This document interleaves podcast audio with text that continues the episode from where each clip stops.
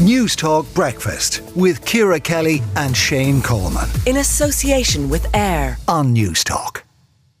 Tonight is the night that Ireland's Eurovision entry Wild Youth will battle it out against 14 other nations in the first of two Eurovision semi final contests, uh, with the final being held on a Saturday night, of course. Uh, radio and uh, TV presenter, you'll know her as the host of uh, Junior Eurovision on TG Ceathair. Uh, Louise Cantillon uh, joins us now. Uh, Louise, is the Eurovision, is it, has it got cooler, do you think, in recent years?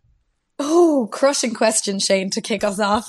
Sorry. it's never not been cool. When was it not cool? Oh, I think back in the 80s and 90s and it wasn't that I just think well, look I my assessment of it as I'm I'm a kind of I will watch it I wouldn't describe myself as a huge fan I do think the standard has got better in recent years the quality of songs has got better yeah, well, I mean, subjective. That's what we love about the Eurovision. For me, I'm a mega fan. Um, I wasn't alive in the 80s.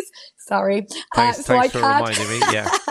so I can't make any comment about what it was like then, but I think it's more exciting than ever before. Um, like ironically, you know, we haven't had success in Eurovision. We haven't reached the top five since 1997. But prior to that, Ireland has been the most successful country in Eurovision ever of all time. In fact, tonight, for the first time ever, or I should say Saturday, Sweden stand the chance of potentially, um, you know, joining yes. us with seven, seven All Ireland, I was going to say, seven Eurovision titles. So like we've so much to celebrate and be proud of. And we've an amazing Eurovision legacy. So I think, um, for Irish people, of course, it's going to be something we enjoy every year. And why not?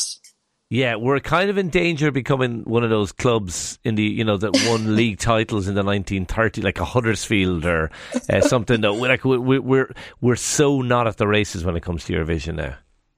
Well, I mean, I don't think we're not at the races, but I think our priorities have changed. Like, funnily enough, you know, Ireland didn't seem to do as well as soon as Eurovision introduced televoting. And I guess that's to be expected. We have a smaller population. We don't have as many Irish people maybe across hasn't stopped Europe. Portugal winning it hasn't stopped other countries, smaller countries from winning it though.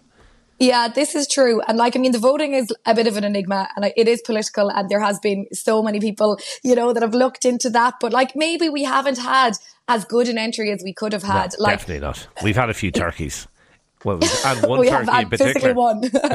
well, that's true. I don't know what happened that year, but uh, like I don't know, and dare I say this, that Ireland really want to win it. Like there's countries in Eastern Europe who are putting hundreds of thousands of euro into Eurovision. I work with Junior Eurovision and I've been, I've been lucky enough to travel to the contests last year and the year before in Armenia last year, in Paris the year before. And like these countries put hundreds of thousands of euro into like the grassroots of Eurovision. Yeah. So they're investing from like an early stage. They want to win it. Uh, We're not. You said at the start it was cool. Why is Eurovision cool? I think it's cool, Shane, because it's like a celebration of, you know, your country. It's an opportunity to be proud. Like for people who aren't sports lovers, this is like the World Cup of the year. Like, you know, how many times have Ireland won the World Cup yet? Every year, if whenever we're in it, I should say, there's such a stir, there's such a buzz. We'll get out, we'll support the team, we'll know who the players are. I think it's similar for Eurovision and particularly for people who love it across Europe. It's an opportunity for maybe smaller countries in Eastern Europe to celebrate who they are, their identity, their culture, their language. Um, for me, I think it's unbelievable that countries get to stand on a stage, a massive international stage, the biggest uh, international TV program every year, and sing in their native language. Ireland haven't sent an As Gaeilge entry yet at senior level, and that blows Louise, my mind. You're going to have to put that right.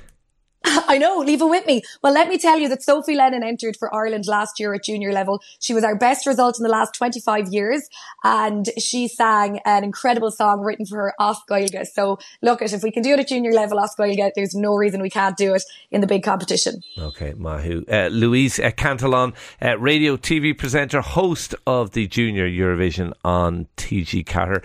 Uh, enjoy uh, tonight's programme and thanks indeed for talking to Newstalk Breakfast. You can hear more about Eurovision throughout the week week on Eurosong Radio, a new pop up Bauer media station, free to access online and on digital radio. Newstalk Breakfast with Ciara Kelly and Shane Coleman. In association with AIR. Weekday mornings at 7 on Newstalk.